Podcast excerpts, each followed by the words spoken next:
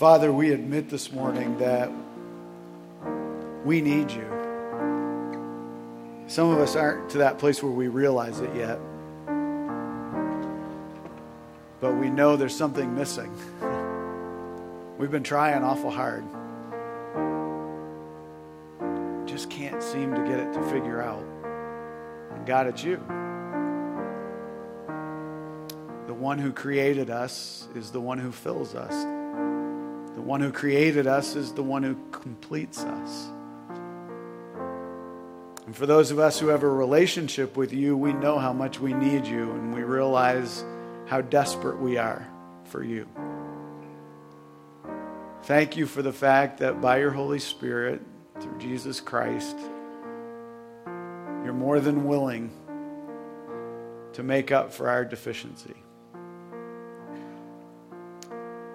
In the next few moments, as we open the Word of God, Lord, I pray that your Spirit would be free to touch our hearts. God, I pray that we would see you better,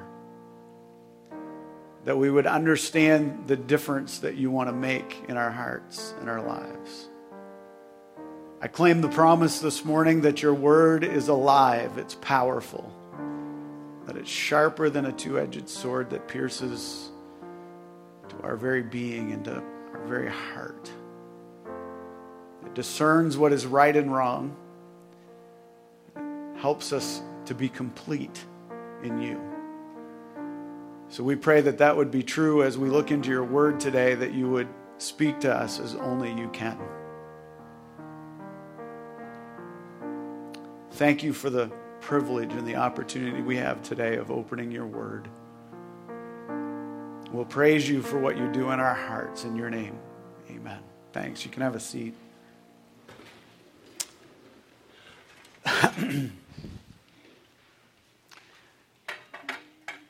so, we are continuing our little journey through the book of First Thessalonians, and we come to First Thessalonians chapter 5, verses 19 to 22 this morning. We're going to talk about being steadfast. Last week, we were talking about that the joy of the Lord is supposed to be evident in our life all the time. We talked about praying consistently, being thankful always. How'd you do if you were here last week? If you weren't, you're off the hook. No, not really. But if you were here last week and, and, and we talked about this, that that's what God wants to produce in us all the time, right?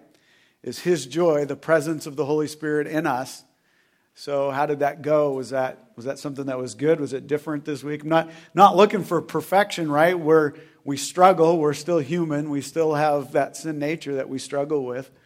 But yet God promises through his spirit to make a difference in us and the joy and the presence of God can be evident and we talked this last week that when we get bumped that's the spirit of God that really should spill out and and uh, that by the way, when you have to understand something that when, when we speak about this stuff, it happens to us too. Okay, we're, we're not immune. We, we don't share this stuff and then get to get to slide. That that doesn't work that way. And Monday for me, uh, God was making sure that I understood the principle of the joy of the Lord. Everything I touched went wrong Monday. I don't know if you've ever had that. And uh, and and the good thing was that it didn't take me long to catch on. Uh, sometimes I'm slow, right? And it takes me a while to figure out what's going on. But Monday, I was like, okay, I know what I preached on yesterday. And God's just, He's allowing a little test to happen in my life to make sure that that's being settled down in my heart. And so he and I had a bunch of talks during the day because just because I recognized it didn't mean stuff went right. It still went wrong. Um, but that's part of the joy of the Lord, right? It's not de- determined by my circumstance, it's determined by the presence of God in my life and the Holy Spirit working in me. So we're going to continue. Paul's giving these little teeny statements in chapter 5. And they seem kind of odd. They seem like, why would he? He's just like rapid fire hitting us with these little statements. And we're going to jump into the middle of these little statements again and we're going to see that, that he's, he goes with this whole thing of rejoicing always, praying constantly, and then being thankful in everything. And then it, it's almost, if you read this, it almost seems like a, a switch flips and that this is out of, out of place, this next little bit. But it's not, okay? And, and so we're gonna, we're gonna unpack these little statements and see that, that Paul continues on in this thought and it affects our internal life. So you remember last week we were talking about the fact that all of this is an internal struggle that goes on. That whole thing of the joy of the Lord, that's internal. It's not my external circumstances that cause that. That whole thing of praying constantly and being in prayer, that's an internal struggle. That's, that's a heart issue. That whole thing of thanksgiving, that's a, that's a choice that I make to be thankful. It's not something that somebody does to me. It's not that, that somebody can make me do that. It's something that happens internally, and that's going to keep going as we read these verses. So if you have your Bible, 1 Thessalonians chapter 5 verses 19 to 22, let me read them to you and then we'll we'll keep going down this little road.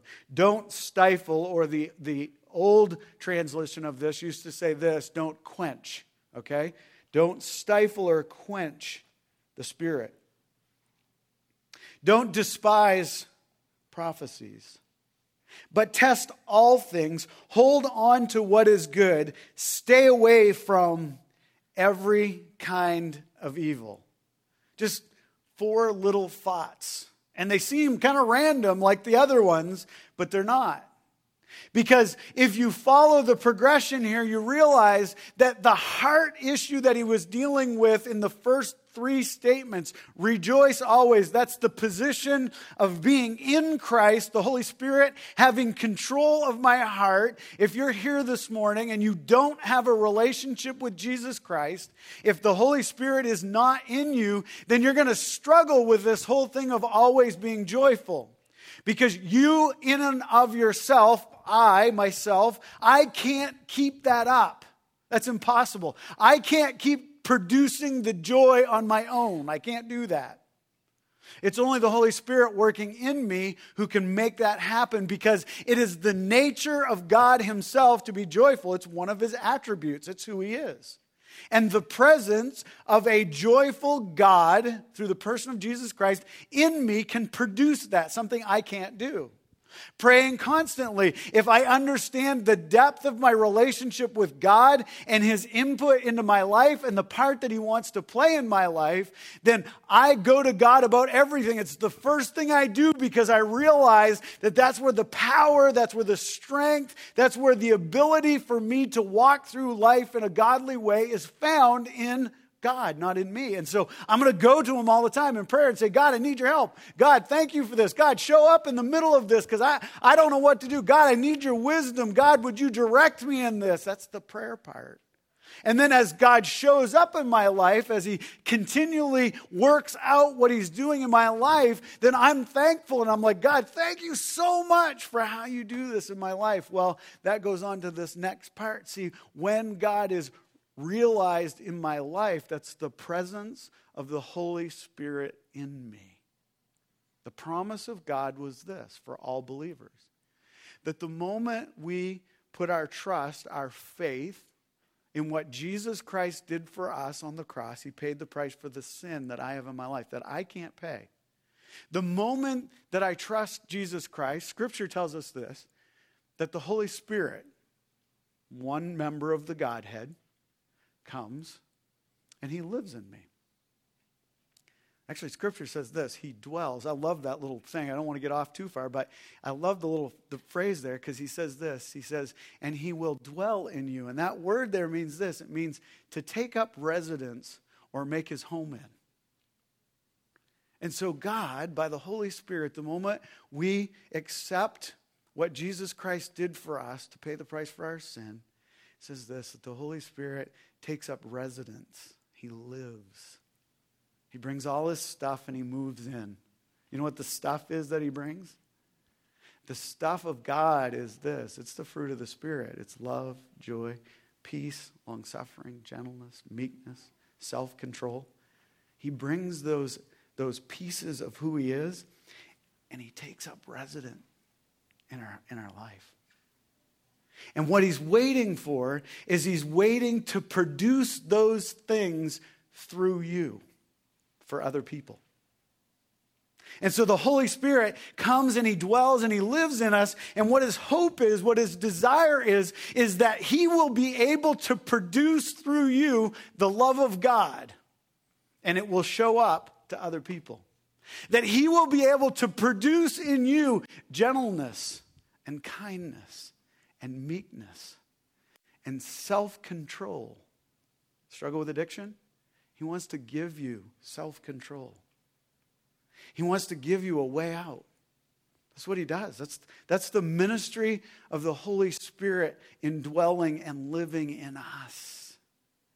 And so he wants to take up residence. Now, you got to think about this for a minute. If he takes up residence, if he lives in us, guess what that means? I want your mind to go. Guess what that means? It means wherever you go, He goes with you.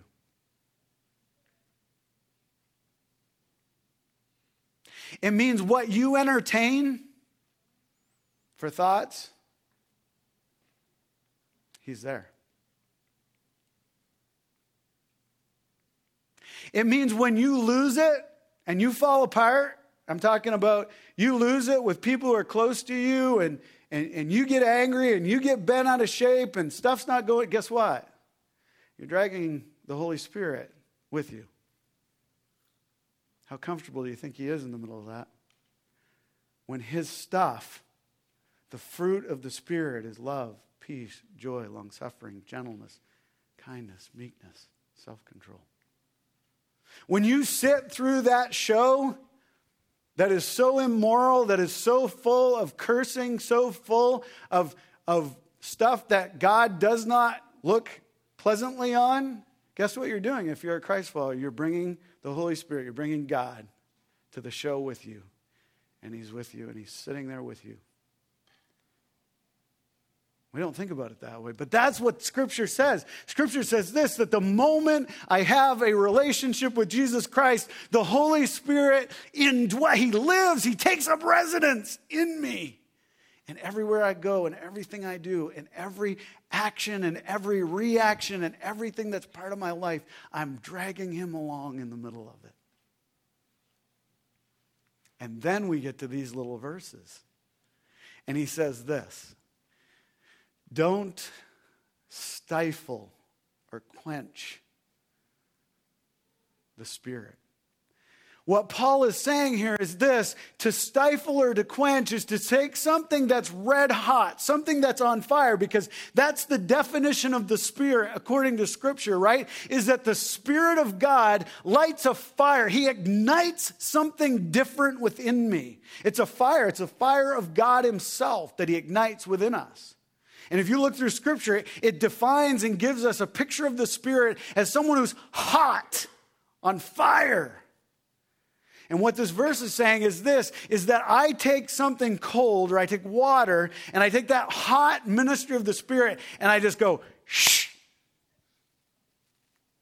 Now, I can't put him out in my life because the scripture tells me this that, that when I become a child of God, I'm in. I'm, I'm a child of God.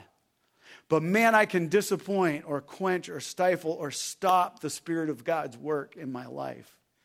And so scripture is saying this to me don't stifle, don't pour cold water, don't put a wet blanket on the Spirit of God in your life. Now, immediately, if you've read scripture very much, you may come to this question. You may say, well, in Matthew, there's a verse that says something about the unpardonable sin against the Spirit of God. Is that what this is talking about? No, these are different thoughts.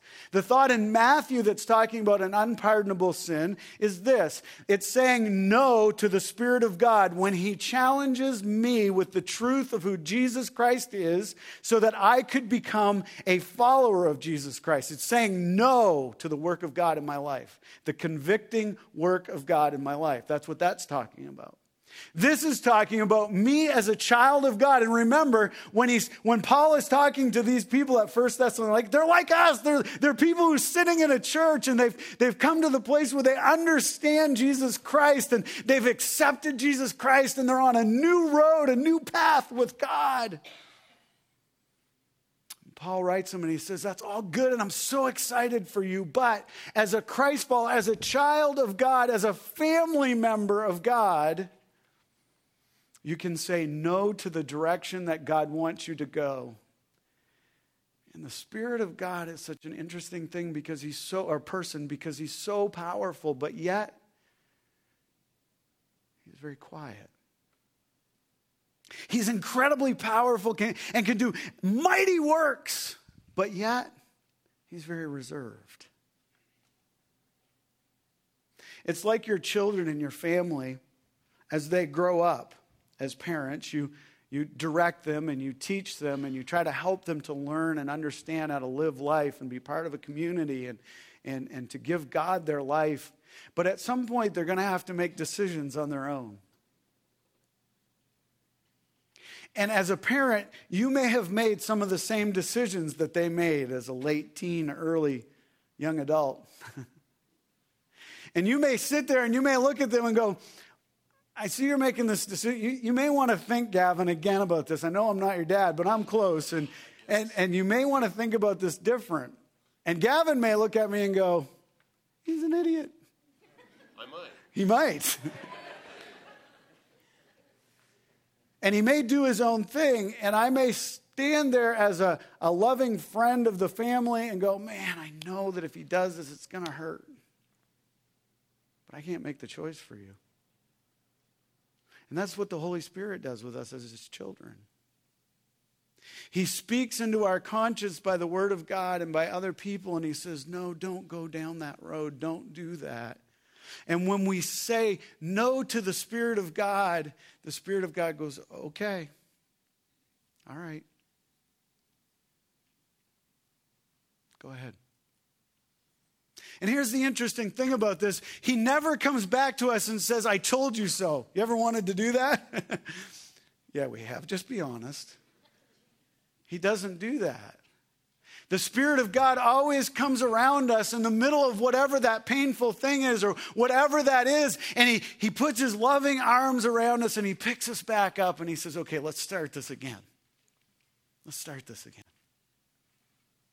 But Paul does this warning to these believers, and I want to give you the same warning this morning.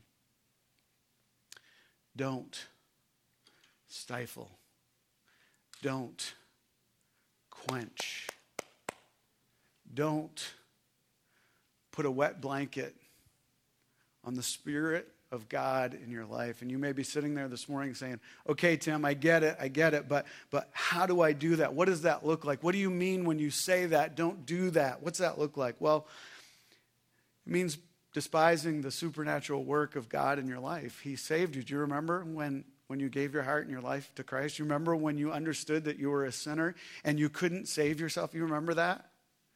Do you remember when you said yes to God? You said yes to the finished work of Jesus Christ. You remember that feeling? You remember what went on in your life when you gave your heart and your life to Jesus Christ? You remember the change that went on? Well, He wants to keep doing that in you. And when you stop it, when you say no, when you say, okay, God, but that's far enough. You can touch, you, you can look after my sin issue, but don't talk about my spouse. You can look after my sin issue, but I've got a couple little things that I hid in the back of my heart, and, and they're little they're little issues that, that I've never nobody else knows, and they're okay. No, you're stifling and quenching the Spirit of God. The supernatural work of the Spirit of God, asking and touching your heart to make a difference, to change you.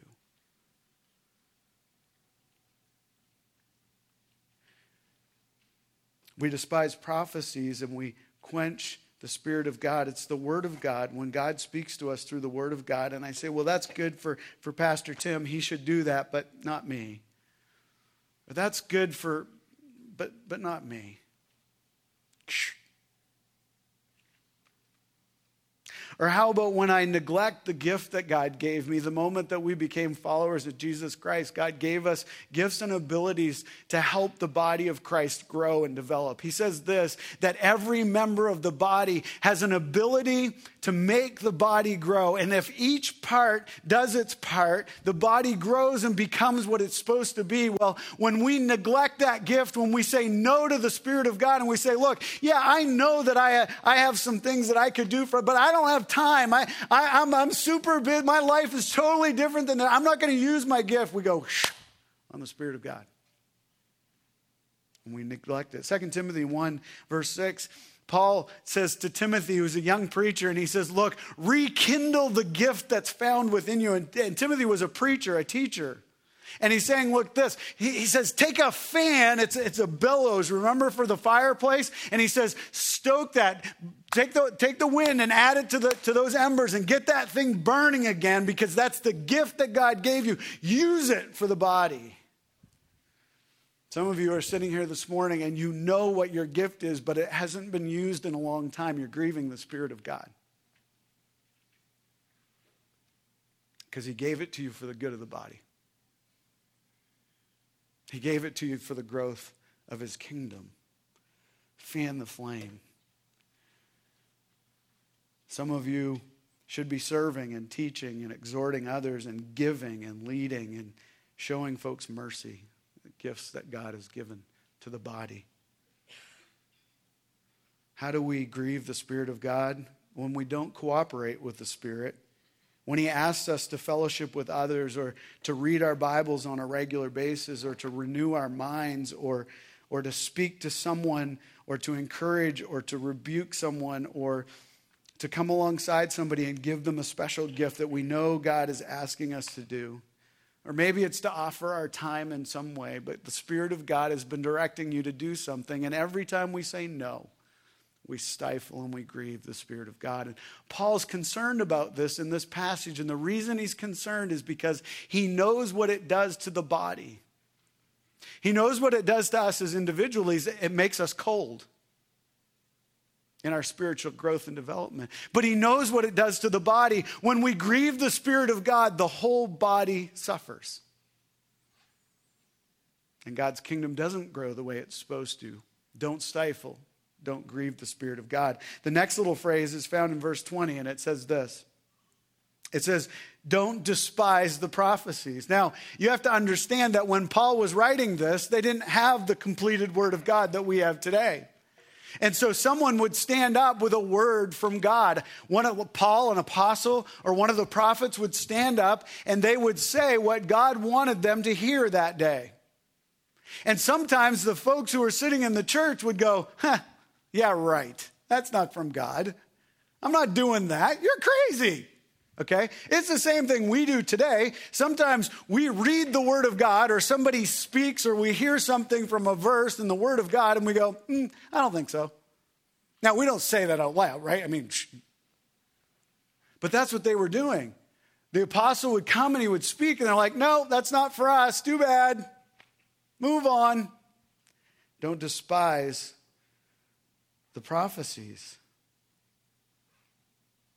Galatians says that we are to walk in the Spirit. And so when we hear the Word of God and when it creeps down into our heart and our being, it should affect us, it should change us. First Peter, 2 Peter 1, verses 20 and 21 say this Above all, you know this no prophecy of Scripture comes from the prophet's own interpretation, because no prophecy ever came by the will of man. Instead, man spoke as God, uh, from God as they were carried along by the Holy Spirit. This is the Holy Spirit's breath, it's the Word of God. And when we read it or we listen to it or it's, it's taught to us, it's very, it's God himself speaking to us. It's not, I could take this or leave it. It's not maybe, maybe not. It's God saying, look, this is my best for you. This is how I want life to work for you. We despise the Bible when we don't take it seriously. Personally, in our own reading, and maybe personally in our own lack of reading of the Word of God. We have it, but we don't bother spending any time with it. Maybe it's when we hear a message. When we don't take time to hear from God through His Word. When we have so many opportunities in front of us and yet we don't make them available to us, we don't actually use them. We're despising the teaching of God and it grieves the Spirit of God. 2 Peter verses, chapter 1, verses 3 and 4 say this His divine power has given us everything required for life and godliness through the knowledge of Him who called us by His own glory and goodness. By these, He has given us every great and precious promise, so that through them you may share in the divine nature, escaping the corruption that is in the world because of our evil desires. What he's saying is this everything that you need for godly living it's here. You've got it, it's at your disposal. And yet we despise it by the fact that we don't even open it. We despise it by the fact that when we read it, we don't really think about it. We don't really apply it. We also despise the prophecy of God or the word of God when we claim to speak for God and we know what we're saying does not come from Scripture or we're not sure that it does. Oh, be careful when you start quoting Scripture and you're not really sure where it comes from. Be cautious because we're despising the Word of God by misusing it. Third little thing that he tells us is found in verse 21, and he says this Test all things, hold fast to what is good when anyone teaches you from Scripture, when I stand up here and I open the Word of God and I read the Word of God and I begin to, te- to read it, test it. Read it for yourself. Don't take that what I say is right. Read it. Check the Scriptures. Grab the passages of scripture that you know that go along with it and make sure what I am saying is true. Guess what? I am human just like you are. And I can say things that are not correct. It's possible. Test what I say. That's what Paul said. Paul looked at them and said, Look, when people, when people come and they're talking from the Word of God, test it, check it out, make sure it's right. Make sure that what they're saying is true. Check the context, check the passages, and make sure that the Bible is agreeing with itself because it always will. Scripture will always agree with itself. If ever, anyone ever tells you that God told me to tell you this, check it out. Check it out. Make sure it. Because Scripture will not disagree. If it's really from God, Scripture will agree with it check it out. First, Second Timothy chapter 3, verses 16, 17 say this All scripture is inspired by God and is profitable for teaching, for rebuking, for correcting, for training in righteousness, so that the man of God may be complete, equipped for every good work. Test it. Now, here's the problem with this. That sounds great. You guys are sitting here going, oh, yeah, yeah, test it, test it, yep, sure. But you know what that means? This is really deep. Are you ready for this? It means you have to test it. Seriously. You can say, yeah, yeah, we should test it, but you know what it means? It means that you have to get in the Word for yourself. That's what it means. What Paul is telling these believers is this look, Check it out yourself. Sit down, do the work. We're so good at having somebody else feed us. Oh, yes. It's great when someone does the hard work. That's why we buy lobster rolls. right? Because somebody already did the work. We do it in all kinds of areas of our life. We don't want to do the work. And the same is true when it comes to the scripture. And Paul says, hey, test this. And that means you got to do some work on your own. And folks, in order to do that work, you need some time.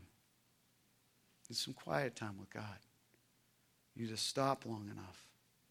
He ends that little phrase with this. He says, hold fast. I thought about that for a minute, and what that means is this it means to cling to. The picture is this the picture is someone who's gone overboard in a boat and doesn't know how to swim. And a line's been tossed. And there's a knot at the end of that. And they're not way up on the line, they're at the end of the line and they're at the knot, and they got a hold of that knot. And if they let go, they know it's all over. This is it. That's the picture. And what Paul is saying here to these believers is he's saying this look, grab a hold of the Word of God as your lifeline, tie a knot in the end of it, and cling to it for everything that you've got. And don't you dare let go. Now, he's not talking about that that's how I get to heaven. That's not what he's talking about. He's talking about this that the strength and the power that you need to live life is found in the person of God. And so, what he's telling you is this not that God's going to let go of you, that's not it at all. He's saying that God is there for you and with you, and grab a hold of him because he'll fill you with everything that you need, but you better stay there.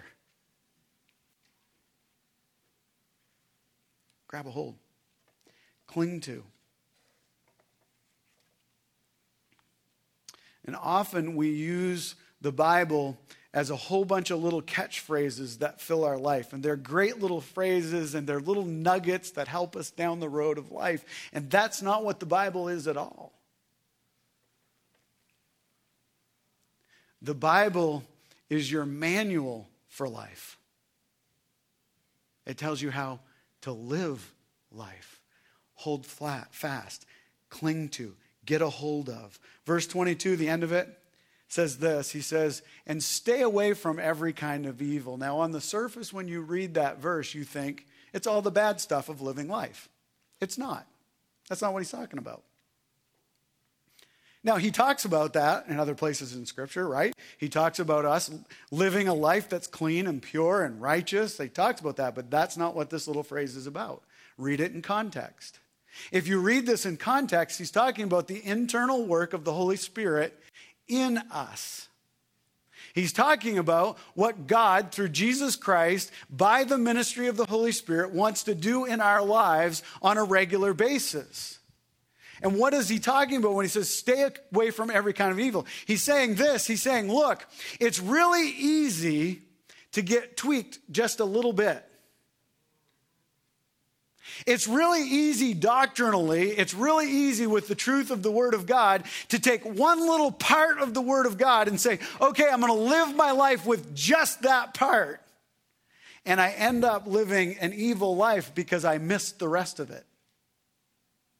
And so what he's saying is this he's saying look sometimes and there's a there's a passage actually where Jesus is talking to the Pharisees and the Pharisees have made up all kinds of rules for mankind to live by and Jesus looks at them and he says this You made that person twice the son of hell as he was when he started because you led him away from the truth, not to it.